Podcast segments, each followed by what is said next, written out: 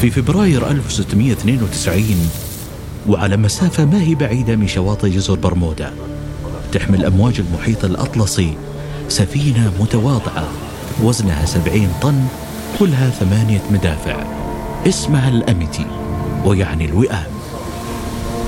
هذه السفينة على متنها أربعين بحار منهكين من الوضع الحالي وتوهم خارجين من عاصفة قضت على ما عندهم من عزيمة. على ظهر السفينة وقف القبطان توماس يطالع على بحارته. وهو في حالة يرثى لها ويقول في قرارة نفسه إيش العيال دي اللي ما هي قادرة تتحمل؟ وبناء على هذا الأساس مشى القبطان تجاه واحد من البراميل. صعد فوقه وبدأ يخطب في بحارته ويشرح لهم خطة صار له فترة ماشي عليها في السر. ومفادها يا عزيزي نترك المهمة الرسمية اللي سافرنا علشانها ونصير قراصنة بحق وحقيقي. المهمة الرسمية كانت بسيطة وهي أنهم يعبروا الأطلسي بأوامر من حاكم برمودا الإداري متجهين لشواطئ غامبيا في غرب القارة الإفريقية. لكن طموحات القبطان تو كانت تتعدى هذه الأوامر. طموحاته كانت تلاحق إشاعات عن كنوز ما شافوا مثلها من قبل. على أمواج ما وصلتها سفن قراصنة الأطلسي بعد. ما بعد رأس الرجاء الصالح ما بعد جزر مدغشقر. كانت كنوز الشرق في الانتظار. ومثل ما كان القبطان متوقع كان خطابه له أثر كبير على البحارة. وقفوا على حيلهم وبدأت العزيمة والإرادة تملى الأجواء على ظهور الأميتي وهنا سحب القبطان سيفه القطلس الثخين وصاح فيهم مين منكم معي؟ رد عليه كل البحارة بسلسلة ذهبية أو على ساق خشبية معك حتى الموت. وعلى أوامر القبطان ينرفع العلم الأسود اللي مرسوم عليه ذراع حاملة سيف وتكون أول مرة ترفع الأمتي علم القراصنة.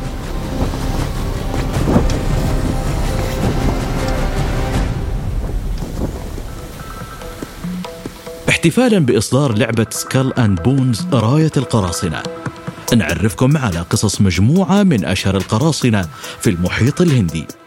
ذول القراصنة والبحارة السفاحين والمتعطشين للدماء أرعبوا ونهبوا البحار وأثبتوا أن القراصنة ما تنولد وإنما تصنعها الظروف في بودكاست عصابات البحار. الحلقة الأولى عن توماس تو. رائد الشرق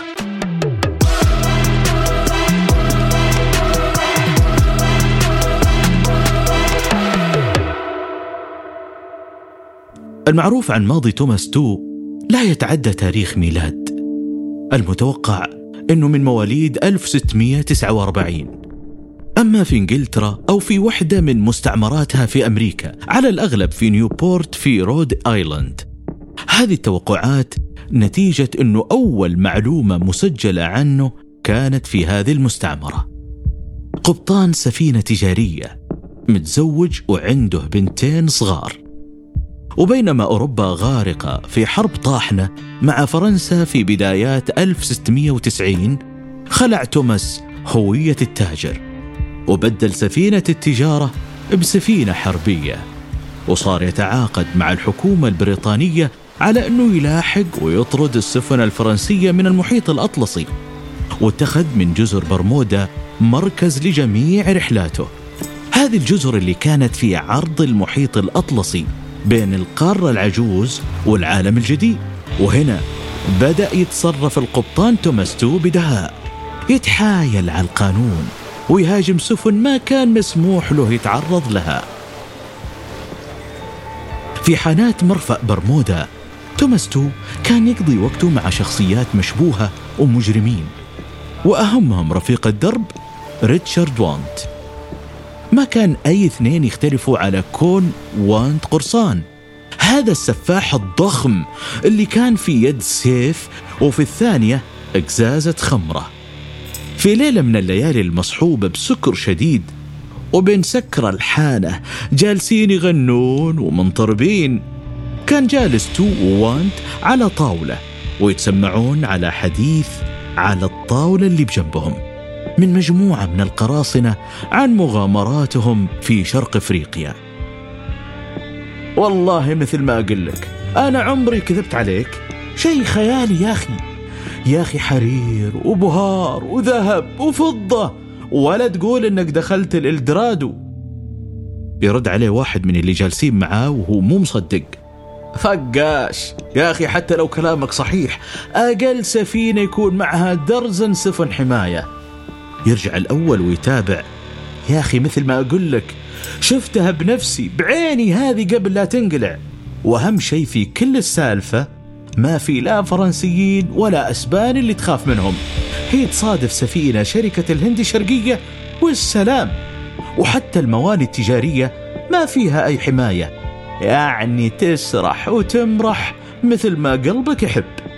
طبعا هذا الكلام نزل على تو ووانت مثل وكأنهم فازوا باليا نصيب هذه الكنوز اللي سمعوا عنها تخلي كل شيء نهبوه في حياتهم لعب عيال. شرق القارة الإفريقية كان الوضع مختلف عن اللي يعرفونه في الأطلسي. إمبراطورية المغول اللي تحكم أغلب مناطق جنوب آسيا من الباكستان حتى بنغلاديش مرورا في أغلب الأراضي الهندية. كانت هذه الإمبراطورية الثرية واصله تجارتها أوروبا عن طريق رأس الرجاء الصالح ومع الدولة العثمانية عن طريق البحر الأحمر. السفن اللي تكلم عنها القراصنة اللي بجنب تو وان هي سفن المغول محمله ذهب وزمرد وياقوت. وفوق كذا أطنان من البهارات والعاج والمنسوجات اللي تنباع مثل الرز وبأسعار فلكية. وهنا تو وانت جهزوا النفسية لرحلة عملاقة وراء وعد بالثراء الفاحش. لكن كان لابد من التعقل. لو شد الرحال من غير التجهيزات الصحيحة ممكن تواجههم مشاكل مع السفن الإنجليزية الثانية. فعشان تهون عليهم الرحلة حصل القبطان توماس تو تصريح بالعبور من حاكم برمودا الإداري. وبجولة على نبلاء وكبار تجار جزر برمودا اقترض القبطان مبلغ كافي إنه يشتري ويجهز سفينة حربية. الأميتي كانت سفينة حربية متواضعة سبعين طن وثمانية مدافع أربعة على كل جانب. عين القبطان تو صديقه ريتشارد وانت كمساعده وجمعوا طاقم من أربعين شخص وبدأت رحلتهم متجهين لغامبيا في إفريقيا. وهناك كان من المفروض يلتقوا مع سفينة حربية ثانية ويغزوا جزيرة غوريه في السنغال اللي كانت تحت الحكم الفرنسي. أو هذا كان المفترض بناء على التصريح اللي صدر لهم. لكن القبطان الداهية كان عنده خطة خفية. وفي أول شهر من 1692 والأمتي في عرض المحيط الأطلسي تجيهم عاصفة خارقة تحطم معنوياتهم بشكل كبير. وهنا نرجع لبداية الحلقة. وللحظة اللي قرر فيها القبطان توماس تو إنه يخبر طاقمه بالخطة الحقيقية يمشي تجاه البراميل على ظهر السفينة.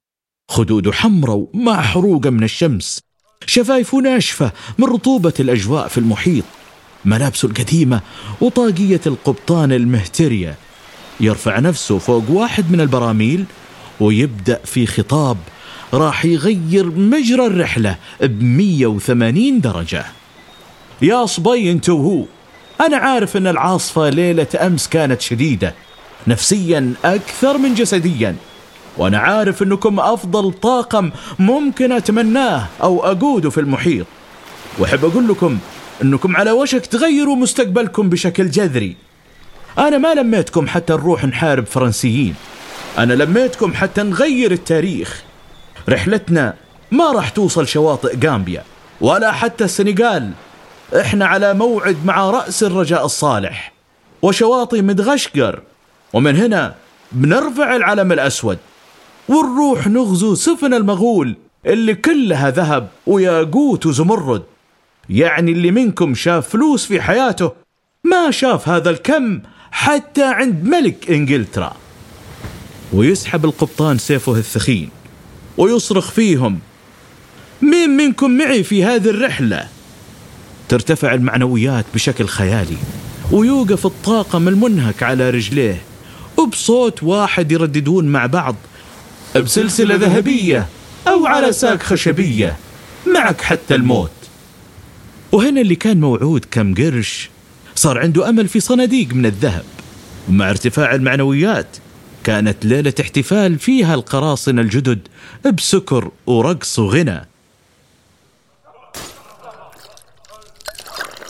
وفي ساعة الفجر وعلى هدوء المحيط وصفائه تغيرت وجهة الأميتي لجنوب أفريقيا وخلال أشهر التفوا من حول رأس الرجا الصالح وتوجهوا للشمال ودخلوا مضيق موزمبيق. كان متجه القبطان تو لجزيرة اسمها سانت ماري في الشمال الشرقي من مدغشقر.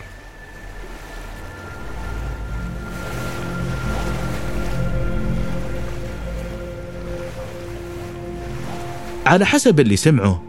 كان في إنجليزي اسمه آدم بولدريج سبقهم بسنتين وأسس وكر للقراصنة على هذه الجزيرة. يأوي فيه قطاع الطرق والبحارة المجرمين. وإذا أنت من هذه الفئة من البشر تلاقي في هذا الوكر اللي يحبه قلبك. من عتاد للرحلات أو حتى متعة وناسة. قبل لا تتابع رحلتك شمال من هناك.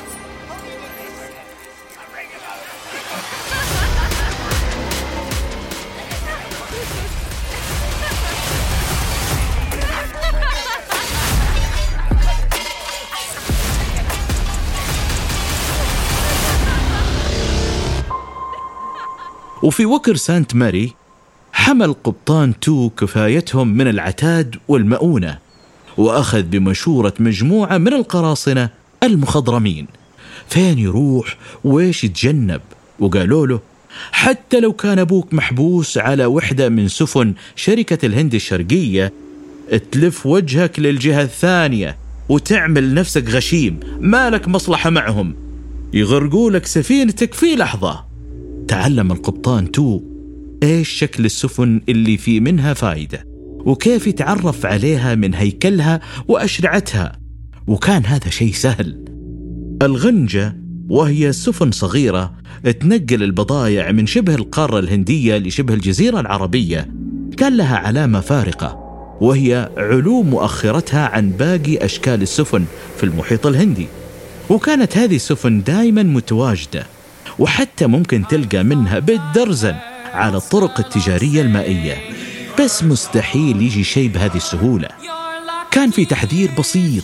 لا تستخف الطاقم اللي على هذه السفن أو حتى بقدرتها المدفعية.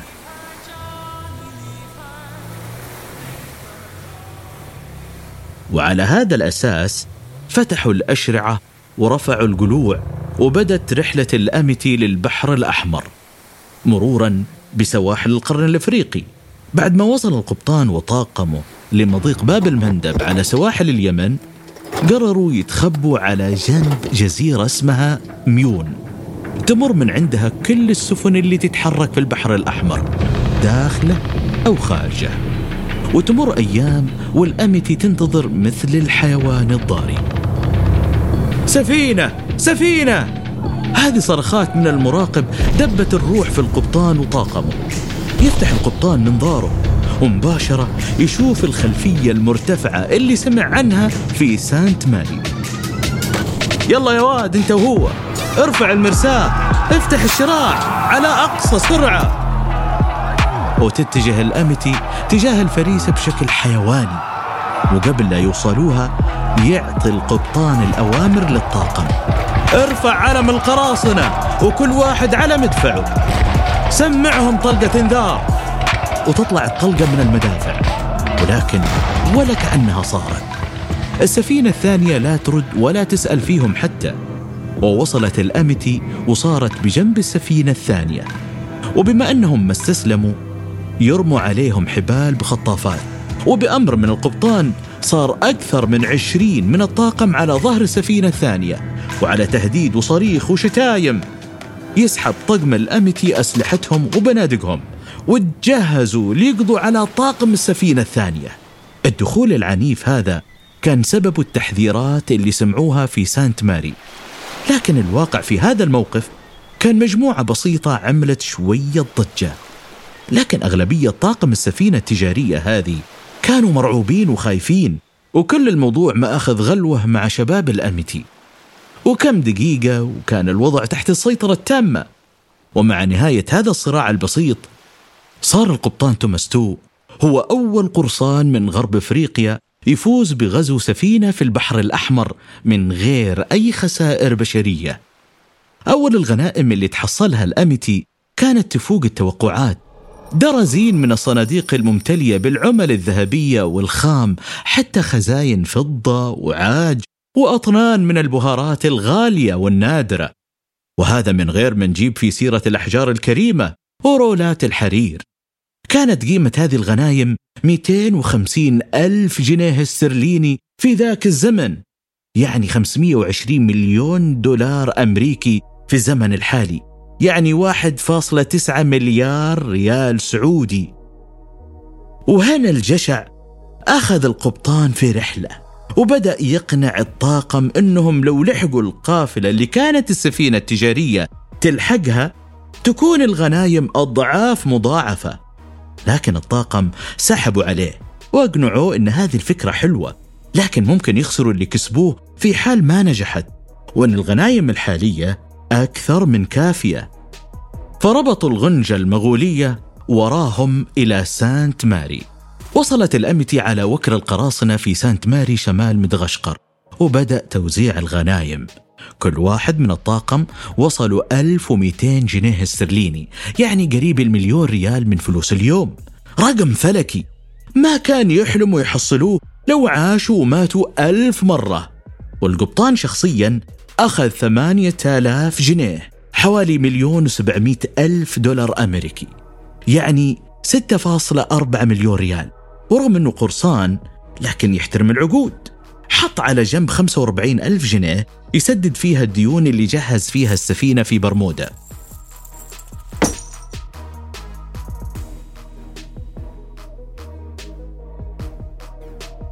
وبعد أسابيع من قمة المتعة في سانت ماري توجه القبطان تو للمستعمرات الإنجليزية في أمريكا عند زوجته وعياله.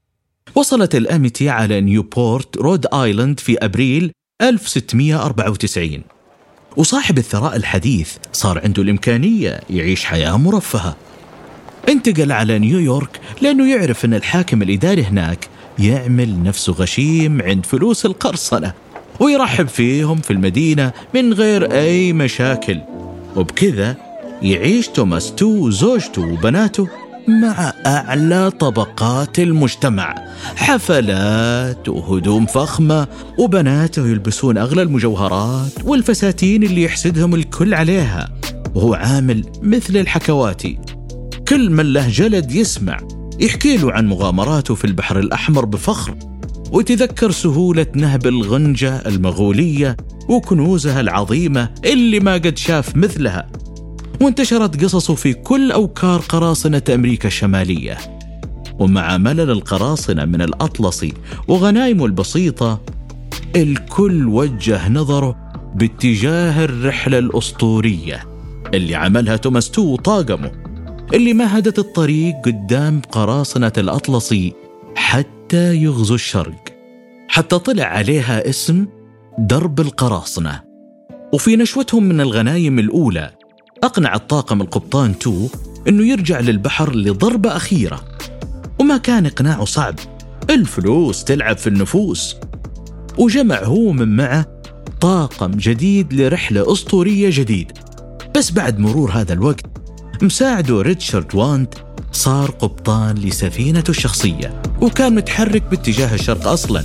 وهنا عين القبطان تو مساعد جديد متمرس اسمه جون آيرلاند. ومثل ما عمل من قبل راح جاب تصريح حتى ما يغلبوه الإنجليز. بس هذه المرة كان برشوة للحاكم الإداري. وفي نوفمبر 1694 رفعوا المرساة وأبحروا في الأطلسي على أساس يهاجمون سفن فرنسية.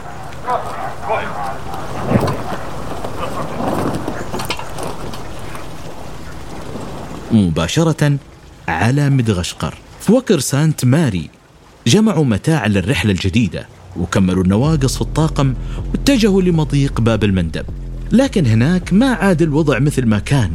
أول ما دخل القبطان وطاقموا على البحر الأحمر شافوا أنهم ما هم وحدهم. على ظهر السفينة وعلى سواحل اليمن قبل وصولهم باب المندب يسحب القبطان منظاره ويفتح ويطالع للأفق باتجاه جزيرة ميون اللي ركنوا عندها أول مرة. يا شيخ خمس سفن one to الوسخ بعد؟ لحظة لحظة. هذه سفينة هنري إيفري. أوف هذه عليها 46 مدفع يعني على الأقل 150 واحد. ما في أي سيناريو نفوز فيه معركة معهم يعني لابد نمشي معهم. مع وضوح أن سفينة هنري إيفري العملاقة تقود المجهود القرصاني هذا اضطر القبطان تو انه يحني نفسه وينزل تحت جناح إيفري. ولأنه ما ترك أحد ما قال له عن غنايمهم قبل سنتين صار اليوم مجبر إنه يشارك أي غنايم مع لمة المجرمين هذه واللي يزيد الوضع سوء. وإنه قبل كم أسبوع قرصان هولندي قطع شفايف واحد من الأسرى. وحتى شواه وأكلوا على ظهر السفينة. يعني صار في سمعة سيئة للقراصنة الغربيين في المحيط الهندي. وصارت السفن التجارية مجهزة حتى تقاوم بشكل أقوى لأنه ما عاد موضوع غنايم. صار موضوع قسوة ودموية. في الثامن من سبتمبر 1695 وقف هنري إيفري وأعطى الإشارة للسفن اللي معه كلها أنها تهاجم قافلة سفن مغولية شافها في منظاره.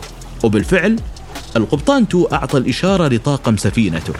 واتجهوا مسرعين تجاه واحدة من البوارج الحربية اللي في القافلة واسم البارجة الفاتح محمد. وبين الكر والفر بين السفينتين تضرب الفاتح مدفعها وتصيب الأميتي وتعاود الكرة وهذه المرة واحدة من القذايف تروح مباشرة للقبطان توماستو ومن غير أي وقت لرد الفعل يتلقى القبطان القذيفة بكل صدر رحب وتطير أشلاؤه في كل مكان ويموت في نفس اللحظة.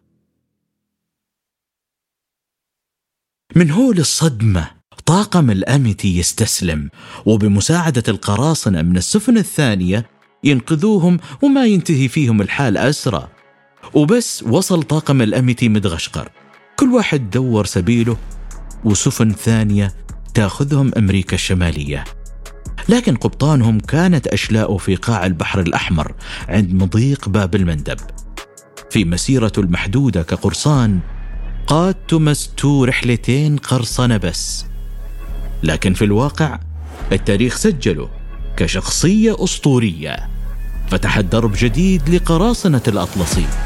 وشخصية ألهمت عدد خيالي من عصابات البحار.